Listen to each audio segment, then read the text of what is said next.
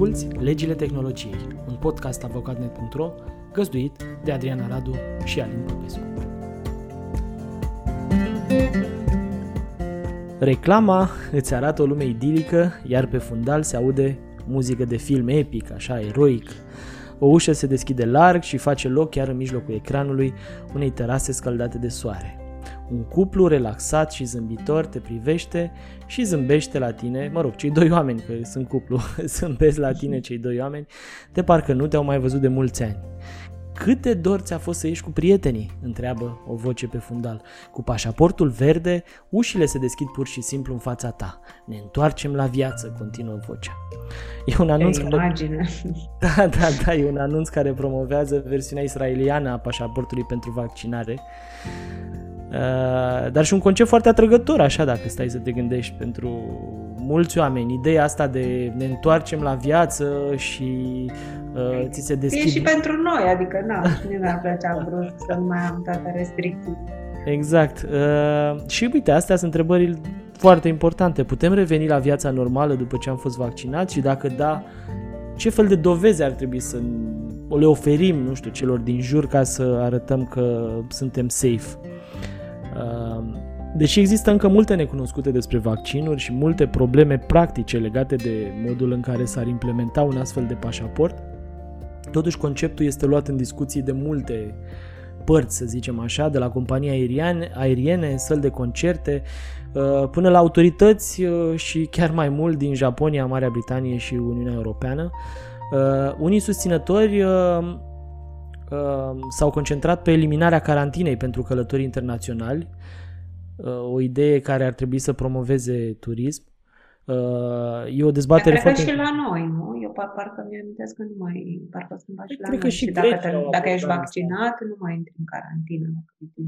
Da, așa știu și eu, teoretic. Da, știu însă că există o perioadă de timp în care nu mai intri în carantină. Cred că era la un dat 90 de zile, dar legislația asta trebuie urmărită pentru că se schimbă destul de des. Da. De-aia e complicat de spus ce și cum.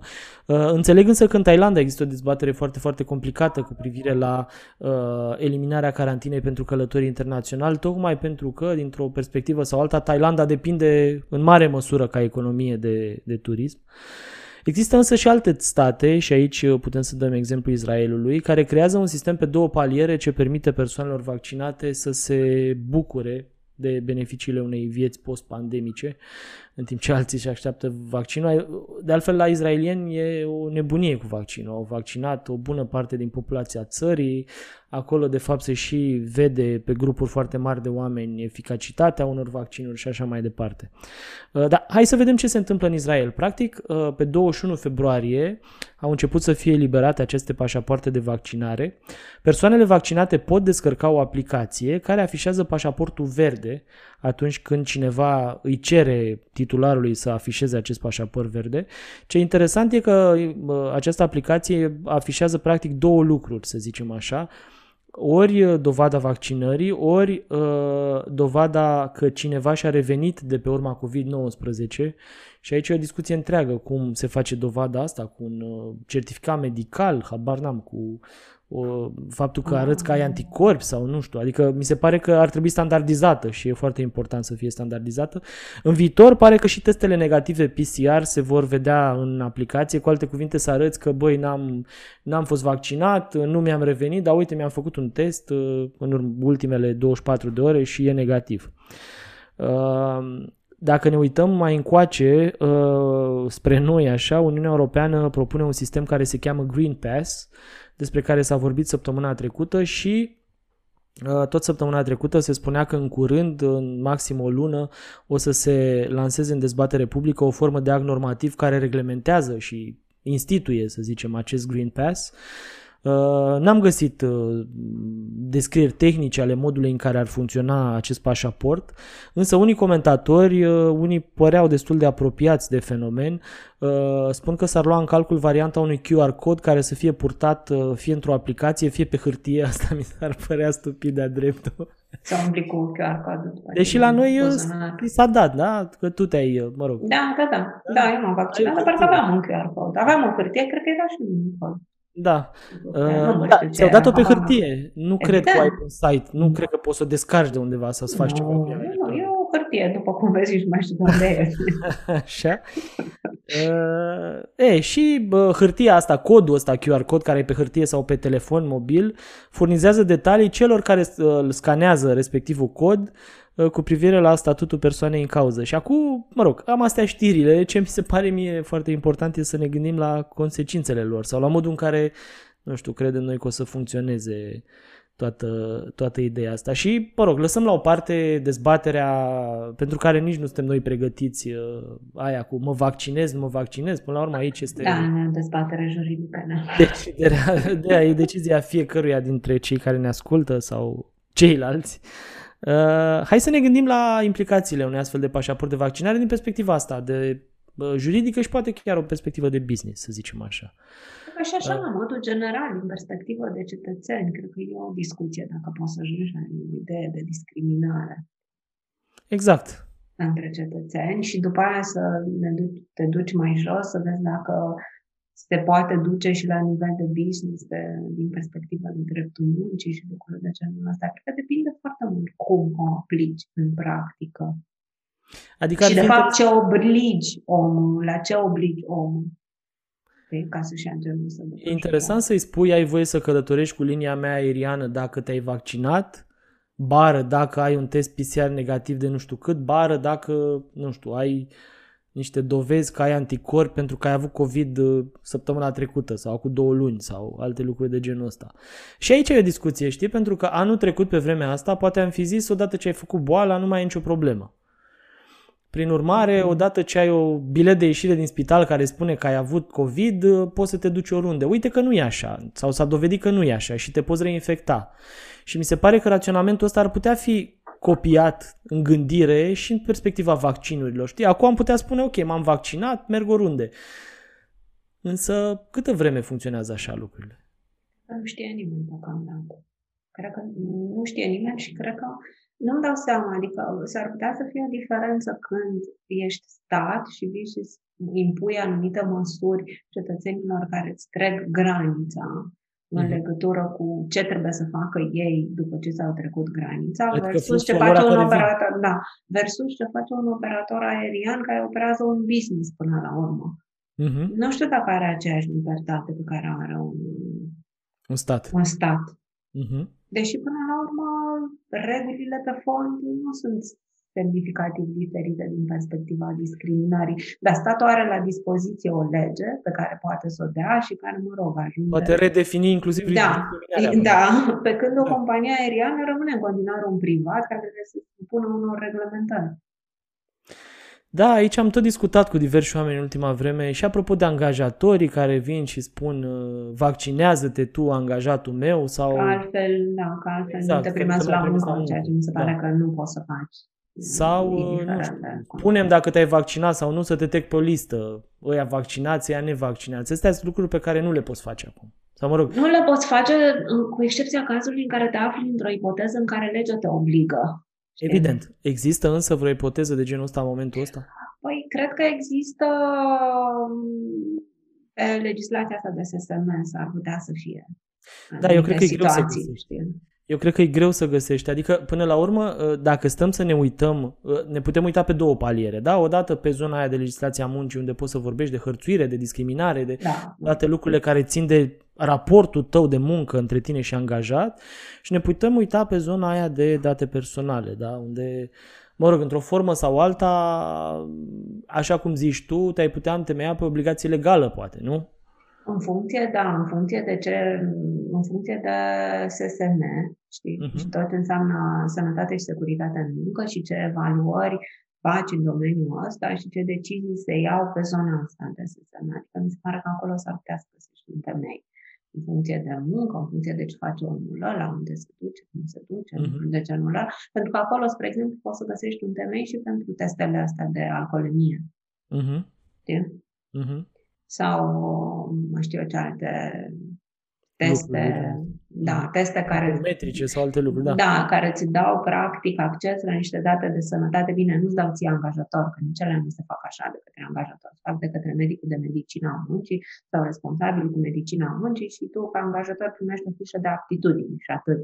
care mai alte informații, cât a avut care nu o să includă, nu o să includă detalii medicale, o să includă doar apt sau inapt, sau apt cu, nu știu cu ce, apt cu... Mie mi se pare interesantă perspectiva pe care o aduci tu, pentru că e foarte important de punctat asta, da?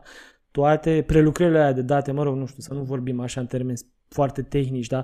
Toate activitățile astea prin care eventual l-ai întrebat până om dacă e vaccinat, nu-i vaccinat sau așa, ar trebui făcute de personal de specialitate, de oameni care sunt supuși unei obligații de confidențialitate, adică doctori sau, mă rog, ce sunt oamenii aia acolo.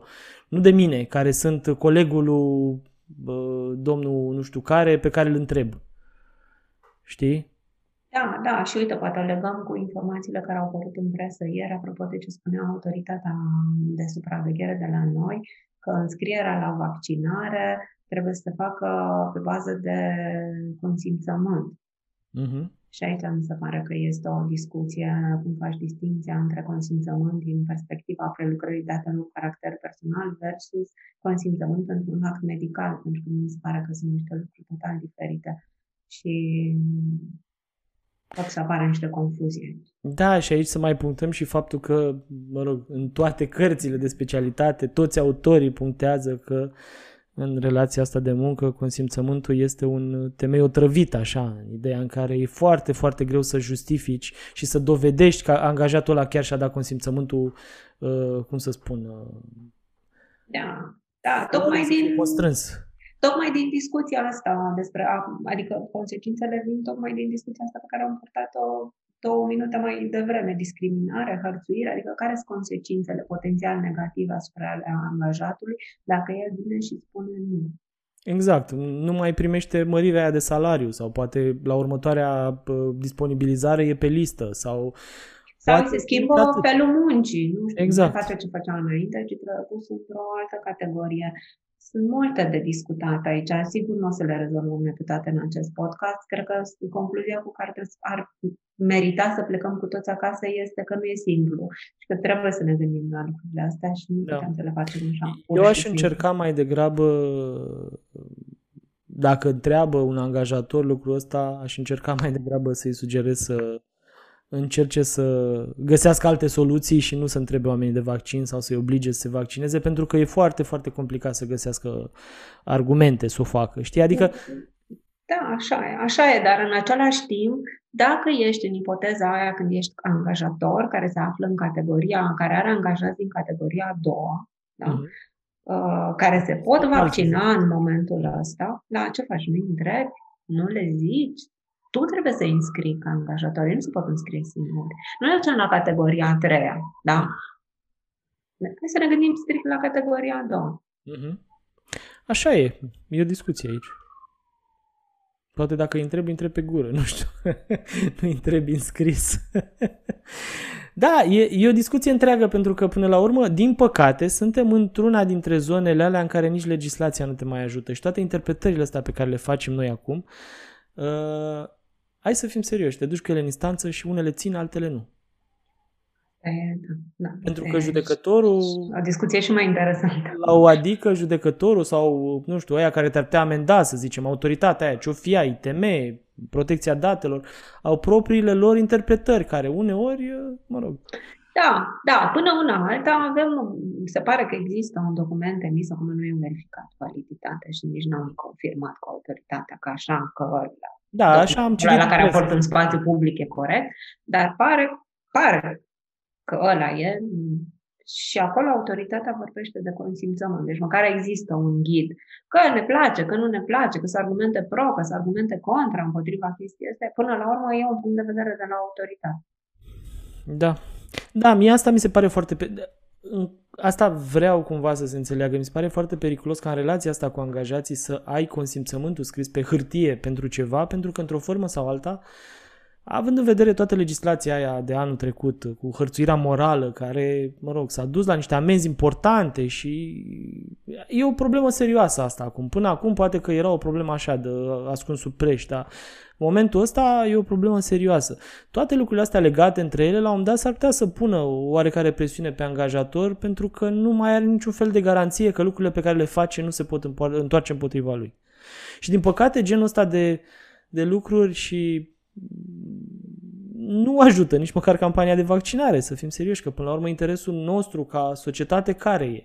Să încercăm să ne imunizăm, să încercăm să ne punem cât mai multe bețe în roate, să încercăm să ce, știi? E ok, e o decizie individuală, dar dacă stai să te gândești, mai există și niște concepte care se cheamă sănătate publică.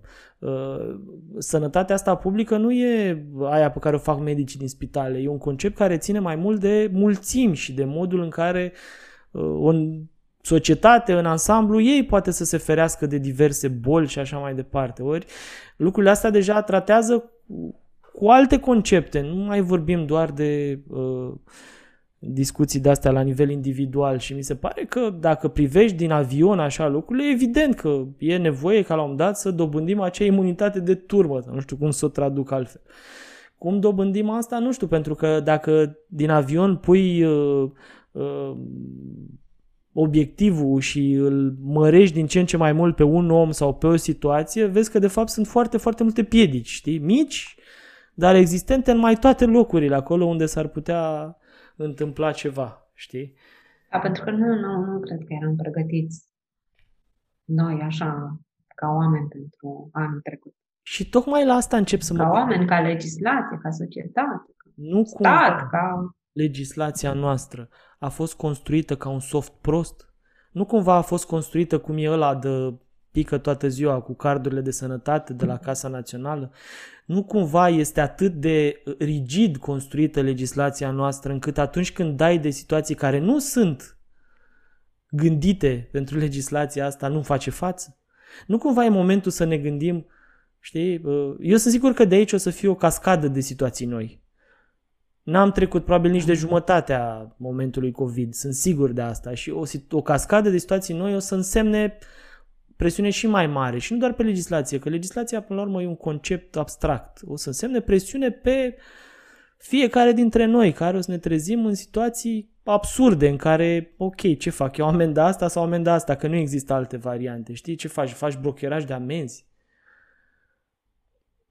Da, devine din ce în ce mai complicat să te descurci. Da. Dar nu știu cum... Stăteam și mă gândeam cum era acum,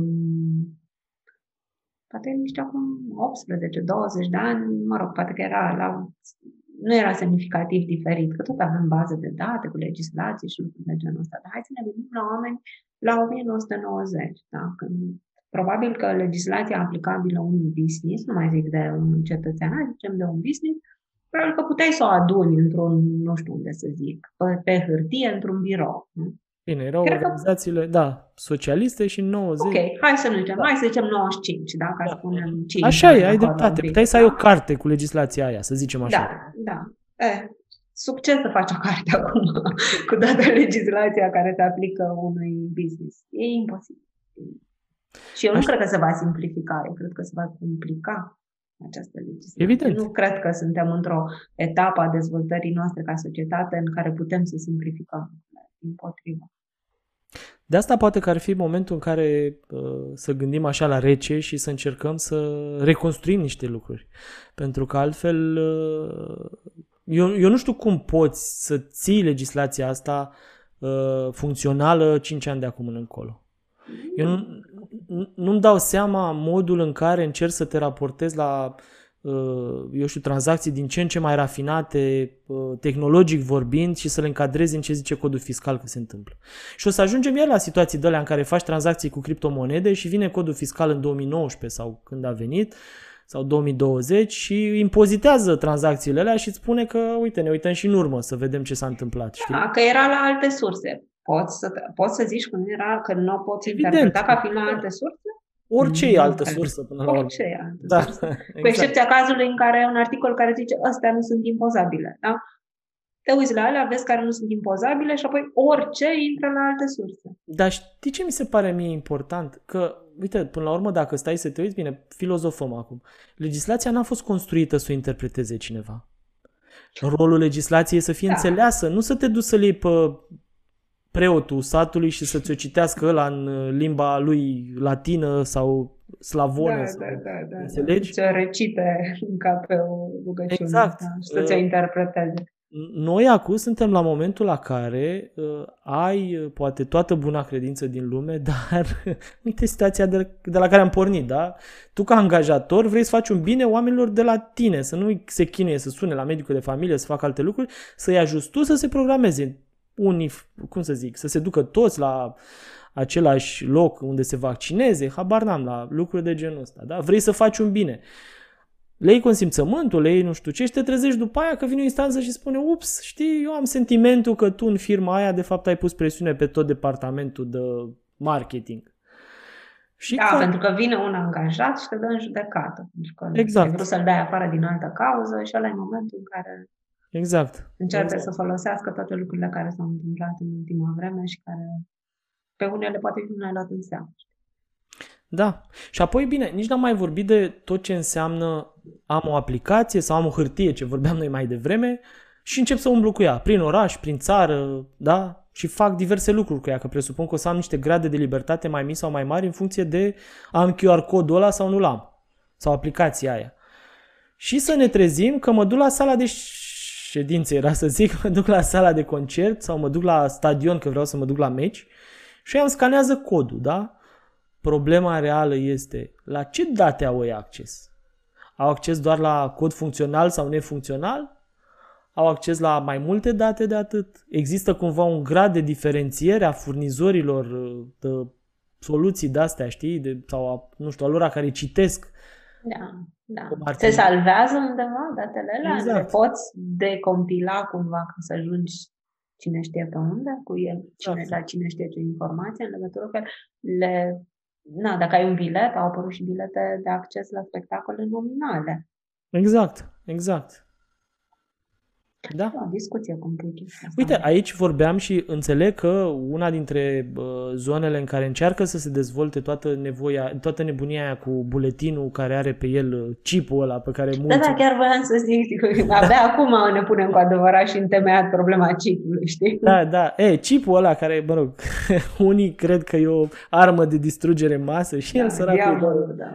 Un fel de loc pe care se stochează foarte, foarte puțină informație, chipul ăla ar putea avea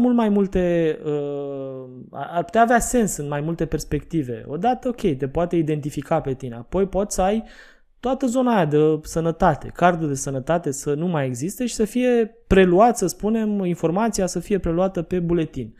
La fel, în funcție de cel care citește respectivul buletin, omul ăla poate să aibă acces numai la e vaccinat, nu e vaccinat sau are acces sau nu are acces, poate fără să spună dacă e vaccinat sau nu pentru că a făcut COVID, are un test PCR sau alte lucruri de genul ăsta.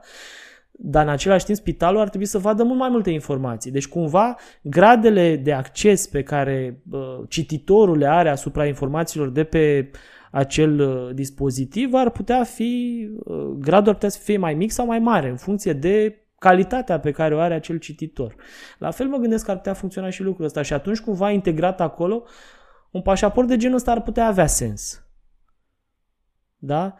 Mai ales că la nivel minimal companiile aeriene, sălii de spectacole, stadionului ar putea spune da, nu, ăsta are voie să intre, ăsta nu are voie să intre. Acum ajungem la tot fel de situații stupide, că nu-ți funcționează sistemul sau ție s-au înregistrat datele aiurea. Ce faci? Nu intri, da. Da. Și aici vorbim de, nu știu, oarecum decizii automatizate sau ce sunt alea. Adică vorbim de tot felul de situații care ar putea fi complicate așa pe termen relativ scurt. Și uite, în aceeași direcție, tu aveai o știre interesantă cu porțile biometrice de la aeroport, că tot vorbim de accesul undeva, nu? Da, și tot am mai vorbit noi în trecut de porți biometrice. Se pare că au ajuns și în România primele 6 porți biometrice. Care ce sunt ele? Sunt niște porți automate cu scanere destinate recunoașterii trăsăturilor faciale ale pasagerilor care dețin pașapoarte biometrice, care culă, și au fost, dar înțeleg că ele scanează practic și alte documente, nu trebuie să fie pașapoarte biometrice. Porțile astea au fost inaugurate joi la aeroportul Otopeni. Și spun ei că prin aceste porți controlul pasagerilor durează practic câteva secunde. Cu alte cuvinte, e recunoaștere facială, da? Că asta înțeleg că face sistemul. Da. Și el știe că Adrian Radu a trecut prin poarta aia, motiv pentru care nu mai e nevoie să prezinți pașaportul unui vameș sau ce era. Da, care să verifice cum îl punea. Îl lua, îl punea, îl scana, se ducea informația într-un sistem, sistemul întorcea o informație care o fi aia, nu știu, și după aia te lăsa să pleci. Înțeleg că toată treaba asta dura câteva minute. Acum tot procesul durează doar câteva secunde. Și se pare că investiția în aceste sisteme a costat 2,3 milioane de lei din fonduri europene și va fi extinsă și la alte aeroporturi din țară, aeroporturile alea cu trafic mai mare de pasageri. Am încercat să găsesc mai multe detalii legate de ce se întâmplă cu datele astea. Ok, am înțeles, scanează, ce face să stop? Ce face sistemul ăsta? Stochează datele astea undeva, mai pot fi folosite și în alte scopuri, lucruri de genul ăsta, dar n-am găsit niciun fel de detaliu, nici pe site-ul Poliției de Frontieră, nici la aeroportul Ortopeni. Dar mă gândesc că dacă ar fi undeva unde ar trebui să fie, ar fi la Poliția de Frontieră, nu? Că cred că ei sunt operatori. Evident, așa ar trebui. Acum stau și mă gândesc cum face poarta aia când dă de unul care n-ar trebui să treacă pe acolo. Nu știu. Păi, toate lucrurile astea cred că ar trebui scrise undeva. Nu ar trebui să existe măcar o notă de informare. Poate că există acum, eu nu vreau să vorbesc păcat, pur și simplu n-am găsit-o eu. Poate există acolo în aeroport. Habar n-am. Da, undeva trebuie scrisă și stăteam și mă gândeam, nu e genul ăla de operațiune care ar trebui să aibă la bază și o evaluare a impactului? Și mai mult decât atât, pentru că nu cumva vorbim de o decizie automatizată și așa mai departe? Treci, nu treci, da. Este o decizie automatizată. Cu efecte semnificative, da. Chiar juridice, nu știu să le definesc. Adică, probabil ne gândim la tot felul de soluții. Și atunci, pe lângă porțile respective, bine, eu n-am mai fost de mult la aeroport, recunosc, în ultimul an n-am fost. Da, și la porțile astea nici atât, că dacă zici că-s de joia trecută, n-au nicio săptămână sau au o săptămână. Dar mă gândeam... ar trebui o informare, nu? Deci înainte să ajungi la poartă trebuie să fie niște chestii mari așa să-ți arate, vezi că noi îți prelucrăm, îți facem, îți dregem. După care mă tot gândesc, revin. Să zicem că eu n-am voie să trec, nu știu, surmări general, eu știu ce fac eu. Sau nu vreau. Nu. Da, așa, nu vreau. Pur și simplu. Până la urmă trebuie să existe și opțiunea asta, nu? Mă gândesc. Ok, probabil că există... Nu, și asta e o altă discuție, da. Da, și asta e o discuție. Probabil că ai porți normale și porți de-asta rapide, nu știu cum să le definesc. Dacă începe să piuie și să facă ca toți dracii acolo, adică stau și mă gândesc, nu cumva pune reflectorul pe tine și mai interesant, că vameșul zicea așa mai subtil... Treceți într-o parte, mai discutăm. Da, n-am trecut, nu fost cazul. Dar asta începe să facă o sirenă așa, uiu. Nu, acum glumim, ăsta e viitorul, putem să stăm... Da, asta e clar, da. Da, am înțeles. Da. Ok, e o știre importantă asta, ce să zicem. Hai să mergem mai departe tot în direcția asta și să ne uităm la nemți, că... Mulți se uită la nemți ca la Dumnezeu, așa, din perspectiva asta datelor personale. Tot GDPR și modul în care a reglementat el așa destul de drastic zona asta de date personale, să spunem că a avut o influență germană foarte, foarte clară. Uite ce se gândesc nemții să facă așa în legislația lor. Oficial din domeniul securității din Germania, deci vorbim de Ministerul de Interne, da? Securității naționale. Securității naționale, Minister de Interne, Servicii de Informații, ca să înțelegeți contextul de unde a plecat propunerea asta, propun ca toate companiile de internet să conecteze identitatea reală a unui utilizator la toate mesajele instante. WhatsApp, Facebook, da? E-mail-urile și alte comunicări online. Cu alte cuvinte, de toate lucrurile astea, mesaje instante, e-mail-uri și alte comunicări online, să fie conectată identitatea reală a celui care le face. De unde pornește propunerea?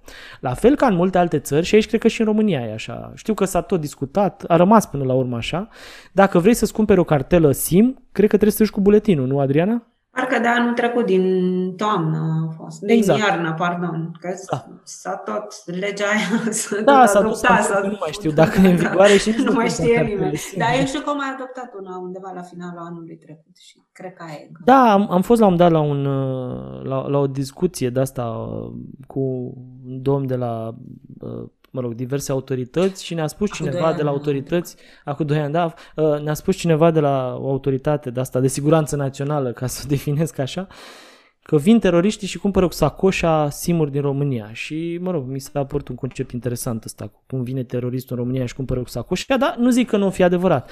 Revenind. La fel ca multe alte țări, firmele de telefonie mobilă, evident, dacă știm că e terorist, dă-l dracu, să nu cumpere sacoșa, să n-aibă voie.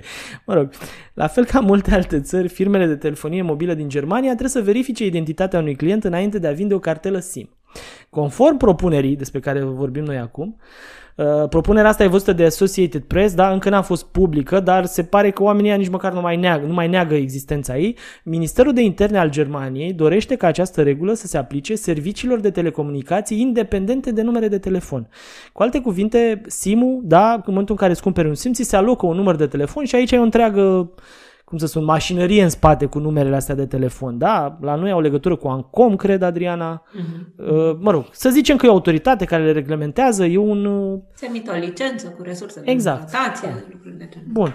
Dar atunci când ne facem un cont la WhatsApp, Signal, Facebook Messenger, Telegram, eu știu ce folosiți, orice folosiți, Viber și alte lucruri de genul ăsta, nu vă dă nimeni un număr de telefon, ci vă asignează sistemul sau vă alegeți un username, da? Care poate să fie de diverse feluri și moduri.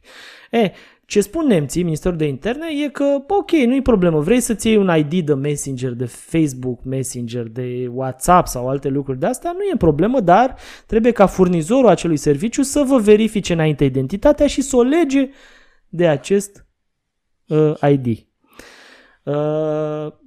Mă rog, a izbucnit o dezbatere destul de mare în Germania. Un purtător de cuvânt al Ministerului a refuzat să confirme în mod explicit veridicitatea propunerii.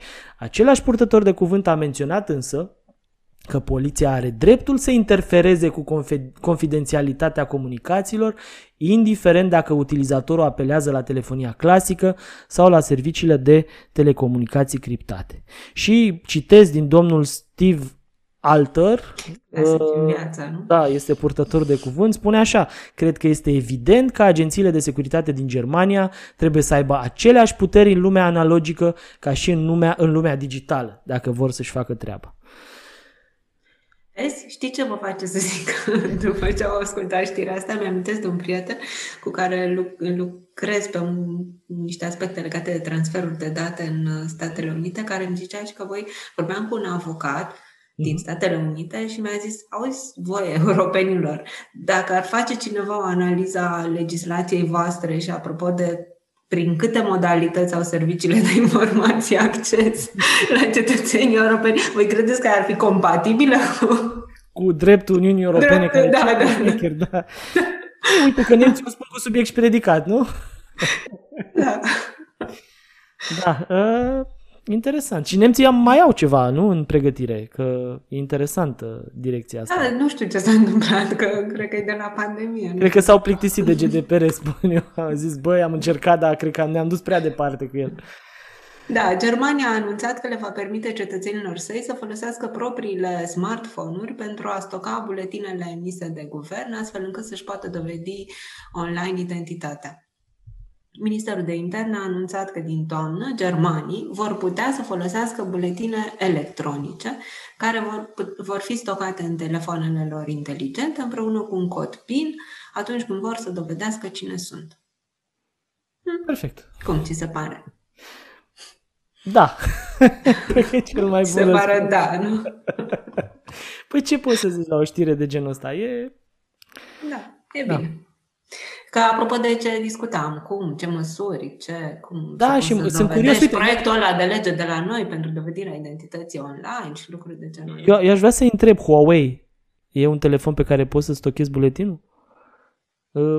Xiaomi e un telefon pe care vrei să stochezi buletinul? Că toți se dau cu fundul de pământ, ca să nu zic altfel, că pe ăștia nu-i admit. Toate sisteme de operare din Statele Unite, despre ce vorbim? Adică... vorbim despre toate lucrurile astea, știi? Adică, ok, America, vorba ta, nu are nici măcar dreptul să primească date din Europa, că sunt retardați, nu știu cum le zice, că europenii cam asta le zic așa, dar nu e problemă, o să ne stocăm buletinele pe dispozitive. Device-uri americane și sisteme de operare. Da. Și înțeleg că există un deadline, adică anunța că din toamnă germanii vor putea folosi buletinele astea electronice.